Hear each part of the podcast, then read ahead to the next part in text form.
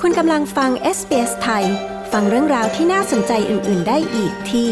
sbs.com.au/thai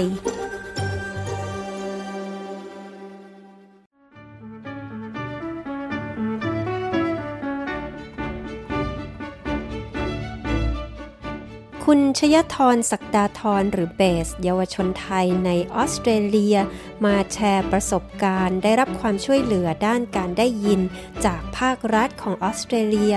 ทั้งจัดให้พบผู้เชี่ยวชาญ และได้รับเครื่องช่วยฟังฟรี มูลค่าหลายพันเหรียญตั้งแต่อายุ 12 ปี จนโตเป็นผู้ใหญ่เขาเล่าว่าปัญหาสูญเสียการได้ยินสร้างความท้าทายอย่างไร ความช่วยเหลือที่เขาได้รับอย่างต่อเนื่องจากภาครัฐของออสเตรเลีย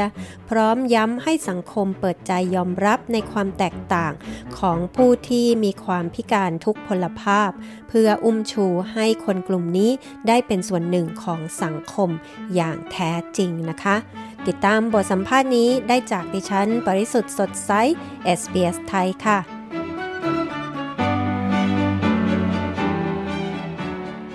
ชื่อเบสนะครับ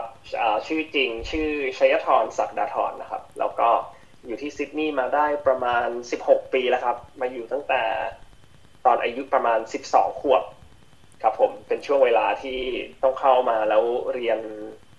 มัธยมหนึ่งพอดีเป๊ะๆเลยครับ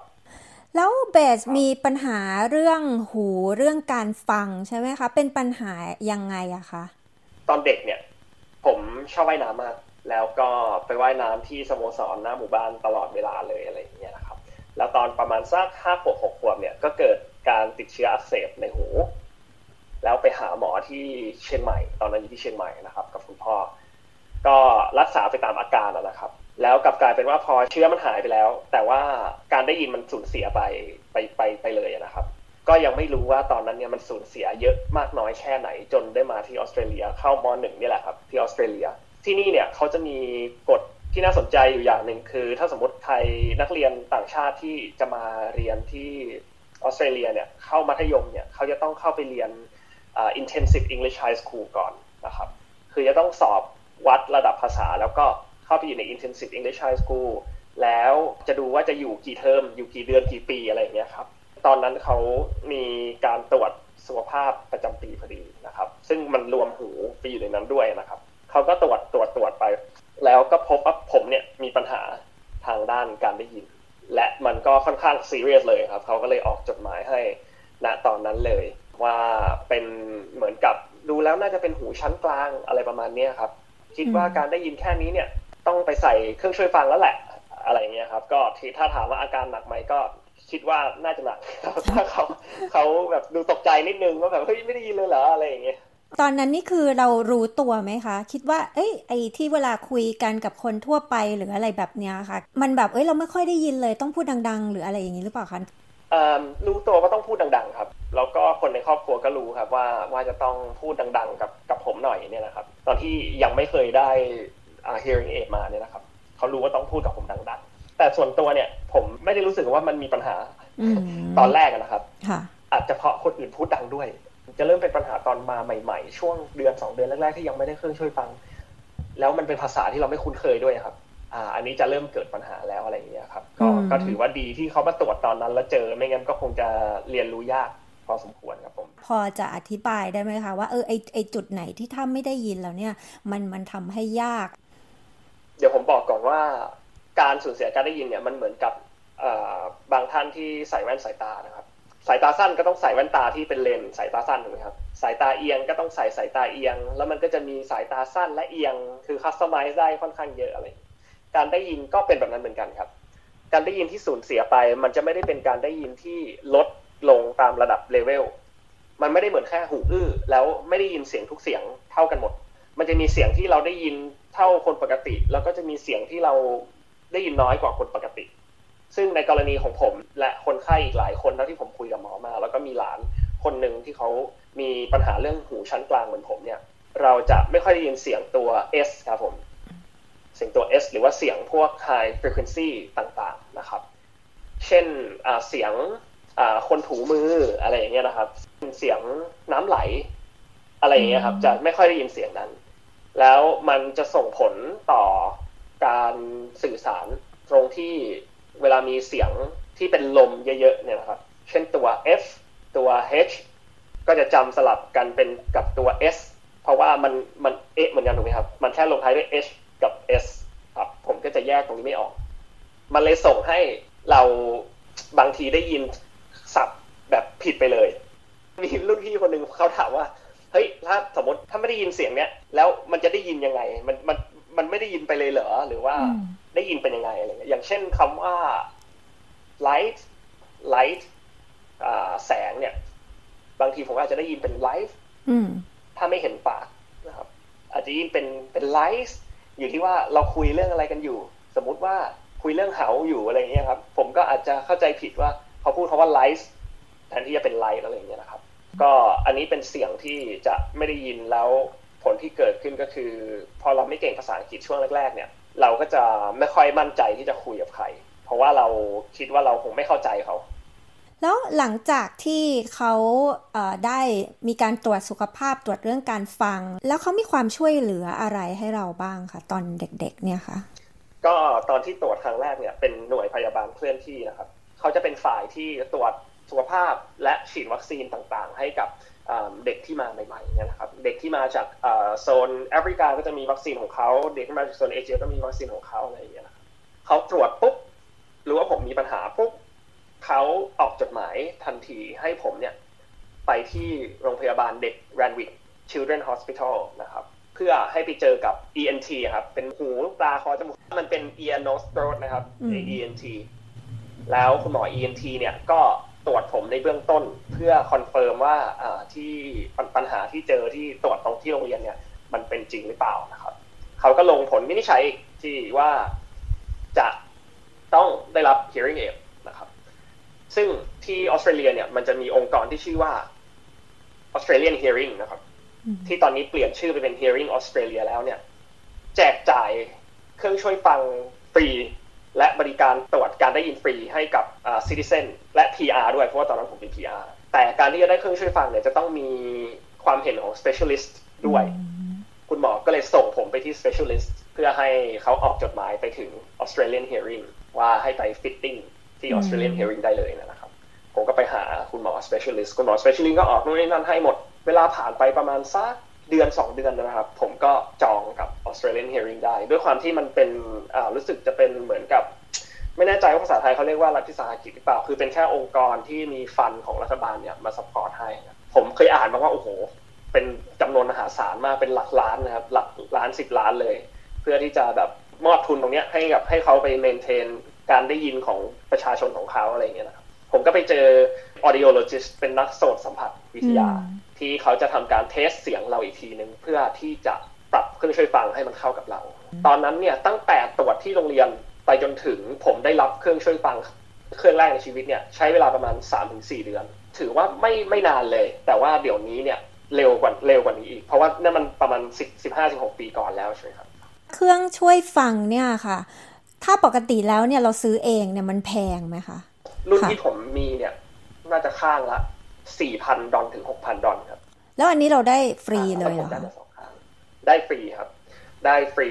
ที่นี่เนี่ยเขาจะมีบริการให้ฟรีจนถึงอายุยี่สิบหกพอยี่สิบหกปุ๊บเขาก็ expect ให้เราหางานหาเงินแบบหาหางานหาเงินเพื่อไปเจอนักโสตสัมผัสวิทยาได้แล้ว แต่เครื่องที่เขาให้มาก่อนในยี่สิบหกเนี่ยเขาก็จะไม่หยุดนะครับเขาก็จะให้เราใช้ไปเลย ซึ่งผมก็ยังใช้เครื่องนี้อยู่ นอกนั้นเนี่ยนักโสดเนี่ยเขาก็ให้อะไหล่มาด้วย ให้แบตเตอรี่ให้ทุกสิ่งทุกอย่างมาหมดเลยเผื่อว่าเหมือนเขาพูดประมาณว่าถ้ามันพังเนี่ยภายใน 5 ปีเนี่ยมันจะมีอะไหล่ให้เปลี่ยนอยู่ก็สามารถไปหาบริการ audiologist ที่เป็น private ให้ได้เลยนะครับถามว่าหลังจากที่6ถ้าสมมติยังไม่มีเงินทำยังไงได้ผมศึกษามาเนี่ยก็คือมันจะมีองค์กรอีกองค์กรหนึ่งที่ชื่อว่า Hearing Aid Bank Hearing Aid Bank เนี่ยจะเป็นองค์กรที่เขารับเครื่องช่วยฟังมือสองมา modify ใหม่ มาทำมา refurbish ครับพูดง่ายๆเพื่อให้ ซีเซนที่นี่เนี่ยสามารถซื้อเครื่องช่วยฟังได้ในราคาที่มันถูกลงนะครับนอกจากนี้ก็จะมีพวกประกันที่ cover เรื่องของ hearing aid ด้วยนะครับ SBS ไทยทางโทรศัพท์มือถือ ออนไลน์ และทางวิทยุ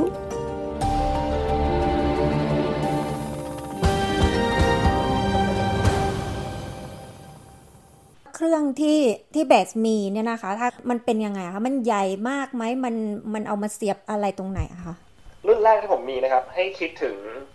ใครที่ดูหนัง เอาคนที่ดูหนังมาเวลก่อนแล้วกันนะให้คิดถึงหน้ากากของสตาร์ลอดแต่ถ้าใครที่ไม่ได้ดูหนังมาเวลนะครับ ให้คิดถึงเหมือนกับเป็นขาแว่นที่ไม่ได้มีตัวแว่นยื่นออกมานะครับ เป็นตัวที่เหมือนกับใส่เข้าไปในรูหูของเราแล้วก็ มีสายขึ้นมาลิงก์ขึ้นมาถึงตัวเครื่องที่อยู่หลังหูเรานะครับรุ่นแรกที่ผมมีเนี่ย ถือว่าใหญ่พอสมควรเลย ถือว่าเต็มหลังใบหูเลยนะครับ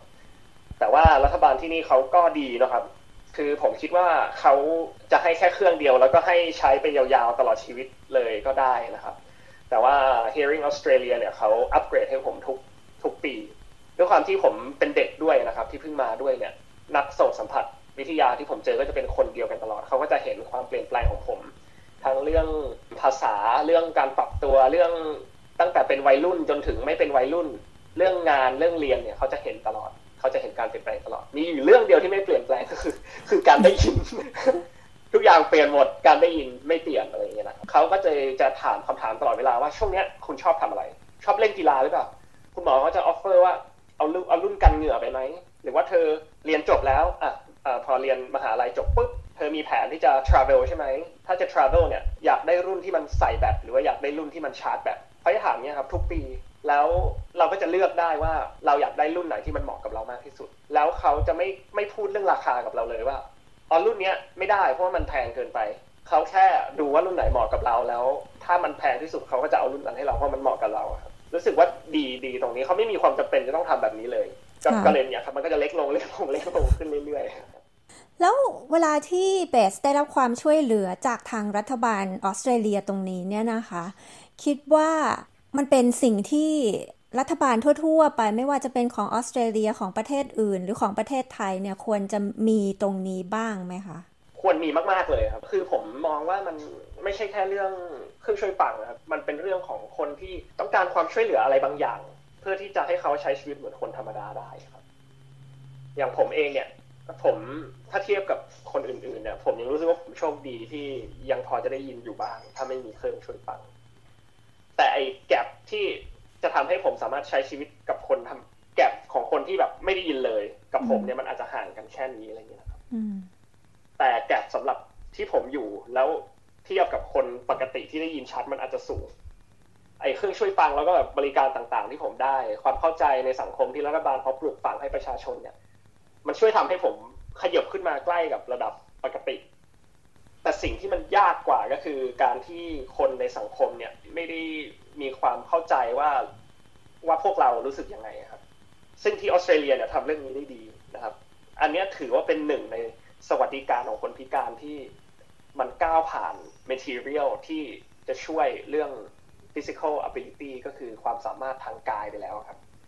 ความสามารถทางกายต่อให้ มันจะเท่ากับคนได้จริงถ้าคนในสังคมเขาไม่ได้เข้าใจเรา ไม่ได้มีการปลูกฝัง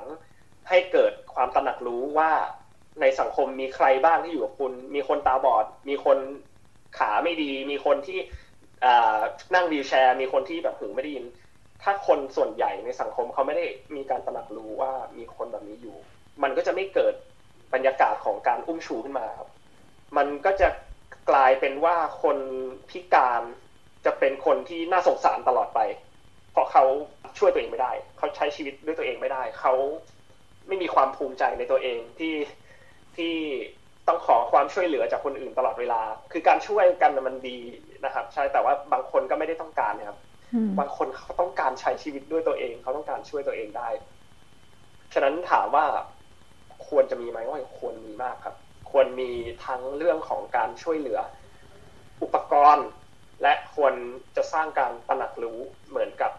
แคมเปญง่าย ๆ ที่เราเคยทำที่ซิดนีย์นิวเซาเวลเช่น don't diss my ability อะไรอย่างเงี้ยครับเป็นแคมเปญที่แบบดูไปไหนก็เห็นอะไรเงี้ยแต่มัน work เพราะมันไปไหนก็เห็นนี่แหละครับก็ควรมีทุกที่มันเป็น basic infrastructure ของสังคมเป็นพื้นฐานของสังคมที่สามารถทำให้ดีขึ้นได้โดยคนกลุ่มน้อยที่ต้องการความช่วยเหลือตรงนี้ถ้าสมมติเราทำให้คนกลุ่มเนี้ยรู้สึกเป็นส่วนหนึ่งของสังคมได้จริงๆครับ โหเราจะไปไกลมาก อันนี้พูดถึงประเทศอื่น ๆ ด้วยที่ไม่ใช่ประเทศออสเตรเลียเนี่ยนะครับ ทีนี้จะถามเรื่องคนในสังคมทั่ว ๆ ไปเนี่ยนะคะ บางคนก็อาจยังจะมีความรู้สึกว่าคนที่มีความพิการหรือว่ามีอะไรที่มันผิดปกติจากธรรมดาไปเนี่ยเขาก็อาจจะมองอเรียกว่าดูถูกความสามารถ แล้วบางทีนายจ้างบางคนเนี่ยก็ไม่อยากจะจ้างงานคนกลุ่มนี้ หรือว่าคิดว่าจ้างมาแล้วลำบากมีปัญหาต้องไปปรับเครื่องนู่นนี่อะไรอย่างเงี้ยค่ะ ในตัวเบสคิดว่ามันจริงหรือเปล่า ผมเคยทำงานทั้งใน hospitality field ก็คือร้านอาหารที่ยุ่ง แล้วก็ร้านอาหารที่ไม่ค่อยยุ่งเพราะมันเป็นร้านอาหารที่แบบไฟดิเนิ่งหรูหราได้รางวัลแล้วอะไรเงี้ยนะ ก็เป็นงานที่คนอื่นเขาคิดว่าผมไม่น่าจะทำได้ เพราะว่าแบบไม่ไม่ใช่ว่าเขาดูถูกนะครับ แต่เขารู้สึกว่าถ้าคุณไม่ได้ยินแล้วแบบโอ้โหเสียงรอบข้างมันเต็มไปหมดเลย แล้วคุณจะจับใจความสิ่งที่ลูกค้าพูดได้ยังไง หรือว่าจะได้ยินเสียงเชฟได้ยังไงโดยเฉพาะเชฟที่ผมเคยทำงานด้วยเนี่ยเขาก็เป็นเชฟที่ดุเหมือนแบบกอร์ดอนแรมเซ่ที่เราไปเห็นในรายการทีวีอะไรประมาณนี้เลยครับเรื่องการคุยกับลูกค้าเนี่ย มันได้แก้ปัญหาตรงที่ว่า ข้อแรกเลยคือ คนในร้านรู้แมเนเจอร์รู้ว่าผมเนี่ย ใส่เครื่องช่วยฟัง แล้วก็ไม่ไม่ไม่ค่อยได้ยินมากขนาดนั้น ฉะนั้นเขาก็จะพยายามให้ผมทำหน้าที่อื่น คือมันเป็นเหมือนทีมเวิร์กครับ ถ้ามันยุ่งมากจริงๆเนี่ย ผมถึงเข้าไปทำเข้าไป take order หรือคุยกับลูกค้าได้ อันนี้เป็นในช่วงแรก ๆ ที่ผมเข้าไปนะครับ แต่ด้วยความที่เราต้องต้องมีความพยายามในตัวเองพอสมควรนะครับ ผมก็เอาเมนูกลับมานั่งอ่านที่บ้าน เรารู้ว่า sense ของเราในเรื่องการได้ยินเนี่ยมันด้อยกว่าคนอื่น ฉะนั้นเราต้องเพิ่มพูนsense ที่เรามีอะอย่างอื่นนะให้มันให้มันเกือบจะทดแทนได้ครับ ฉะนั้นผมก็เลยต้องต้องอ่านปากต้องรู้ชื่อเมนูทุกอย่าง เพราะว่าถ้าสมมติผมไม่รู้ชื่อเมนูเนี่ยเขาพูดอะไรมา ผมจะเดายาก แล้วผมก็มีโอกาสได้ฝึกพูดได้อะไรด้วย มันก็จะมีวิธีแก้ปัญหาไปครับ เช่น สมมติเขาพูดมาแล้วผมได้ยินไม่ชัด ผมจะเดาเอาในใจ แล้วผมก็ repeat ให้เขาฟังว่าเอ้ยคุณสั่งอันนี้หรือเปล่า ไหนชี้ชี้ชี้ให้ฉันดูเมนูหน่อยสิ อะไรอย่างเงี้ย แล้วก็บอกเขาว่า oh can you point everything is so loud I'm probably deaf อะไรอย่างเงี้ยคือเราสามารถเล่นมุกไปได้เลย เพราะเราไม่รู้สึกว่ามันเป็นปมด้อยครับ เรารู้สึกว่าโอกาสที่แบบที่ทำงานเขาให้เรามาเนี่ยเขา trust เราตรงนี้แล้ว เขาอาจจะ trust ในเครื่องที่รัฐบาลให้ เขาอาจจะ trust ในตัวลูกค้าที่จะเชื่อว่าลูกค้าแม่งไม่งีเง่าสายคนที่สายเครื่องช่วยฟังหรอก เขาอาจจะ trust ในการเทรนคนของเขา ทุกอย่างมันเป็นองค์ประกอบด้วยกันหมดนะครับ งานปัจจุบันที่ผมทำเนี่ย ก็ไม่มีประเด็นอะไรเลย เขามีแค่ถามตอนที่เขาจะรับเราเข้าไปว่า do you consider yourself to have a disability ก็คือคุณคิดว่าคุณเป็นคนที่แบบพิการหรือเปล่า เขามีให้เลือกว่าไม่สะดวกใจที่จะแชร์ ผมก็ตอบว่าไม่สะดวกใจที่จะแชร์ แล้วผมก็บอกคนในทีมว่าเออผมใส่เครื่องช่วยฟัง แล้วเขาก็ตอบผมมาแค่ว่าโอเค เออดีเลยครูคำถามที่ว่า ควรจะให้โอกาสคนที่ไม่ค่อยได้ยินไหมเนี่ยคือควรมากๆเลยครับ มันควรอยู่แล้วครับ เพราะว่าการไม่ได้ยินเนี่ยสิ่งเดียวที่เขาไม่สามารถทำได้เนี่ยคือการได้ยินเหมือนคนอื่น แต่งานอื่นเขาทำได้หมดนี่ครับไม่ว่าจะเป็นคนขับรถเขาขับรถได้อย่างเงี้ยครับหรือว่าจะเป็นไอทีอย่างผมก็ทำงานกับคอมได้ เสิร์ฟอาหารก็เสิร์ฟได้หูไม่ดีต่อให้ไม่ได้ยินอะไรเลยก็เสิร์ฟได้ ฉะนั้นมันอยู่ที่ว่าในองค์กรเราในองค์กรจะจะเซตอัพระบบของตัวเองยังไง ให้สื่อสารกับคนทุกคนได้ครับ อีกเรื่องที่สำคัญคือมันต้องช็อปดาวน์ก็คือจากข้างบนลงข้างล่าง มันต้องมีการโปรโมทให้รู้ว่าความจริงอะ คนหูหนวกมันมีหลายระดับ มันมีหนวกแบบหนวกไปเลยกับไม่ได้ยินนิดหน่อย ไม่ได้ยินนิดหน่อย แต่พอใส่เครื่องช่วยฟังปุ๊บอ้าวใส่เครื่องช่วยฟังนี้คุยก็ไม่รู้เรื่องละไม่รับทำงานละก็ไม่ใช่นะครับคนใส่แว่นยังทำงานได้เลยคนใส่เครื่องช่วยฟังทำไมจะทำงานไม่ได้ขออนุญาตเสริมนิดนึงว่า คือสังคมเนี่ยที่ผมอยากให้มันเป็นเนี่ย อาจจะพูดแทนบางคนที่ที่พิการได้ด้วยนะครับ คือไม่ใช่ว่าทุกคนทำกับเราเหมือนกับเราเป็นคนปกติครับ เพราะมันเป็นไปไม่ได้ เรารู้อยู่แล้วว่าเราไม่ใช่คนปกติครับ แต่เราแค่ต้องการเหมือนกับ การตระหนักรู้การโน้ติสเฉยๆครับว่าว่ามีเราอยู่ครับ คือ ทำให้มันเป็นเหมือนธรรมดา มีโลกนี้มีคนผมสั้น ผมยาวอย่างเงี้ยครับ คือเราก็คงไม่ไม่ไปชมคนผมสั้นว่า ผมเธอยาวสลวยจังเลยถูกถูกไหมครับทุกคนก็จะได้แบบทรีทเมนต์ต่างๆจากคนรอบตัวเนี่ยไม่เหมือนกันอยู่แล้ว แต่ขอให้ทรีทเมนต์ที่มีกับเราเป็นทรีทเมนต์ที่ที่เกิดขึ้นมาจากความเข้าใจมากกว่านะครับ แล้วก็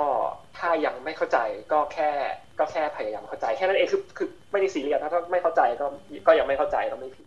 ไม่ไม่ไม่จำเป็นว่า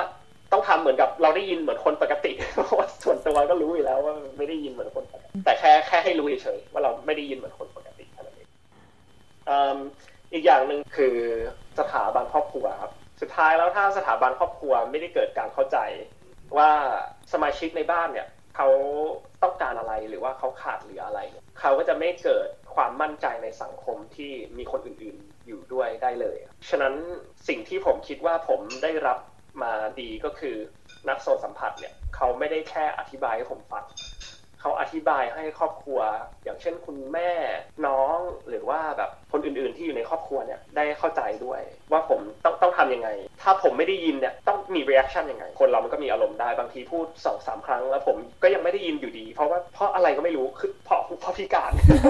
พูดมาสองสามครั้งเนี่ยยังไม่ได้ยินเนี่ยคุณหมอก็จะบอกว่า อย่าไม่เป็นไรไม่เป็นไรไม่เป็นไรไม่เป็นไรช่างมัน อย่างเงี้ยไม่ได้ คุณต้องพูดจนกว่าเขาจะเข้าใจจนกว่าเขาจะได้ยิน ถ้าคุณพูดเร็วไป คุณก็ต้องพูดช้าลง ถ้าคุณพูดเสียงเบาไป คุณก็ต้องเพิ่มระดับเสียงมากขึ้น ความมั่นใจของผมที่จะขอให้คนแปลกหน้าพูดซ้ำอีกครั้ง มันเกิดมาจากความมั่นใจที่ผมกล้าถามภรรยาของผม กล้าถามน้องของผม ให้พูดอีกครั้ง ให้พูดจนกว่าผมจะเข้าใจ ถ้าผมยัง ไม่เกิดความสบายใจที่จะถามคนใกล้ตัวที่สุดของผมอะให้พูดซ้ำๆเนี่ยผมก็คงไม่กล้าถามคนอื่น แล้วผมก็คงไม่กล้าคุยกับคนอื่น ฉะนั้นอันนี้ผมก็คิดเอาเองนะครับ ผมคิดว่าจะเปลี่ยนสังคมโดยรวมให้มันเกิดความเข้าใจได้เนี่ย ก็ต้องเริ่มจากสถาบันครอบครัวครับ เริ่มจากสื่อที่อยากจะนำเสนอเรื่องนี้ออกไปอย่างอย่างที่เราคุยกันอย่าง SBS ไทยที่กำลังทำอยู่อะไรเงี้ยครับ เริ่มจากการปลูกฝัง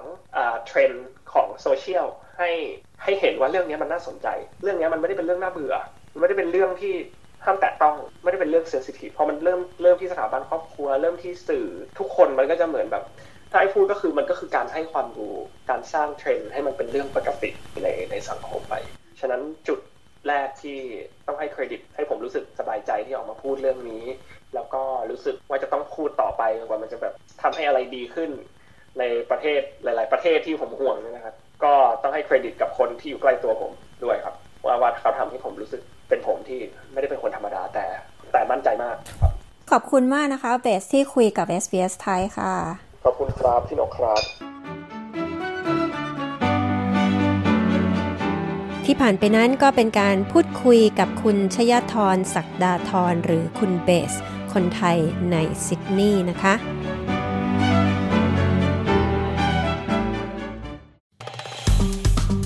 กดไลค์ แชร์ และแสดงความเห็นไป follow SBS ไทยทาง Facebook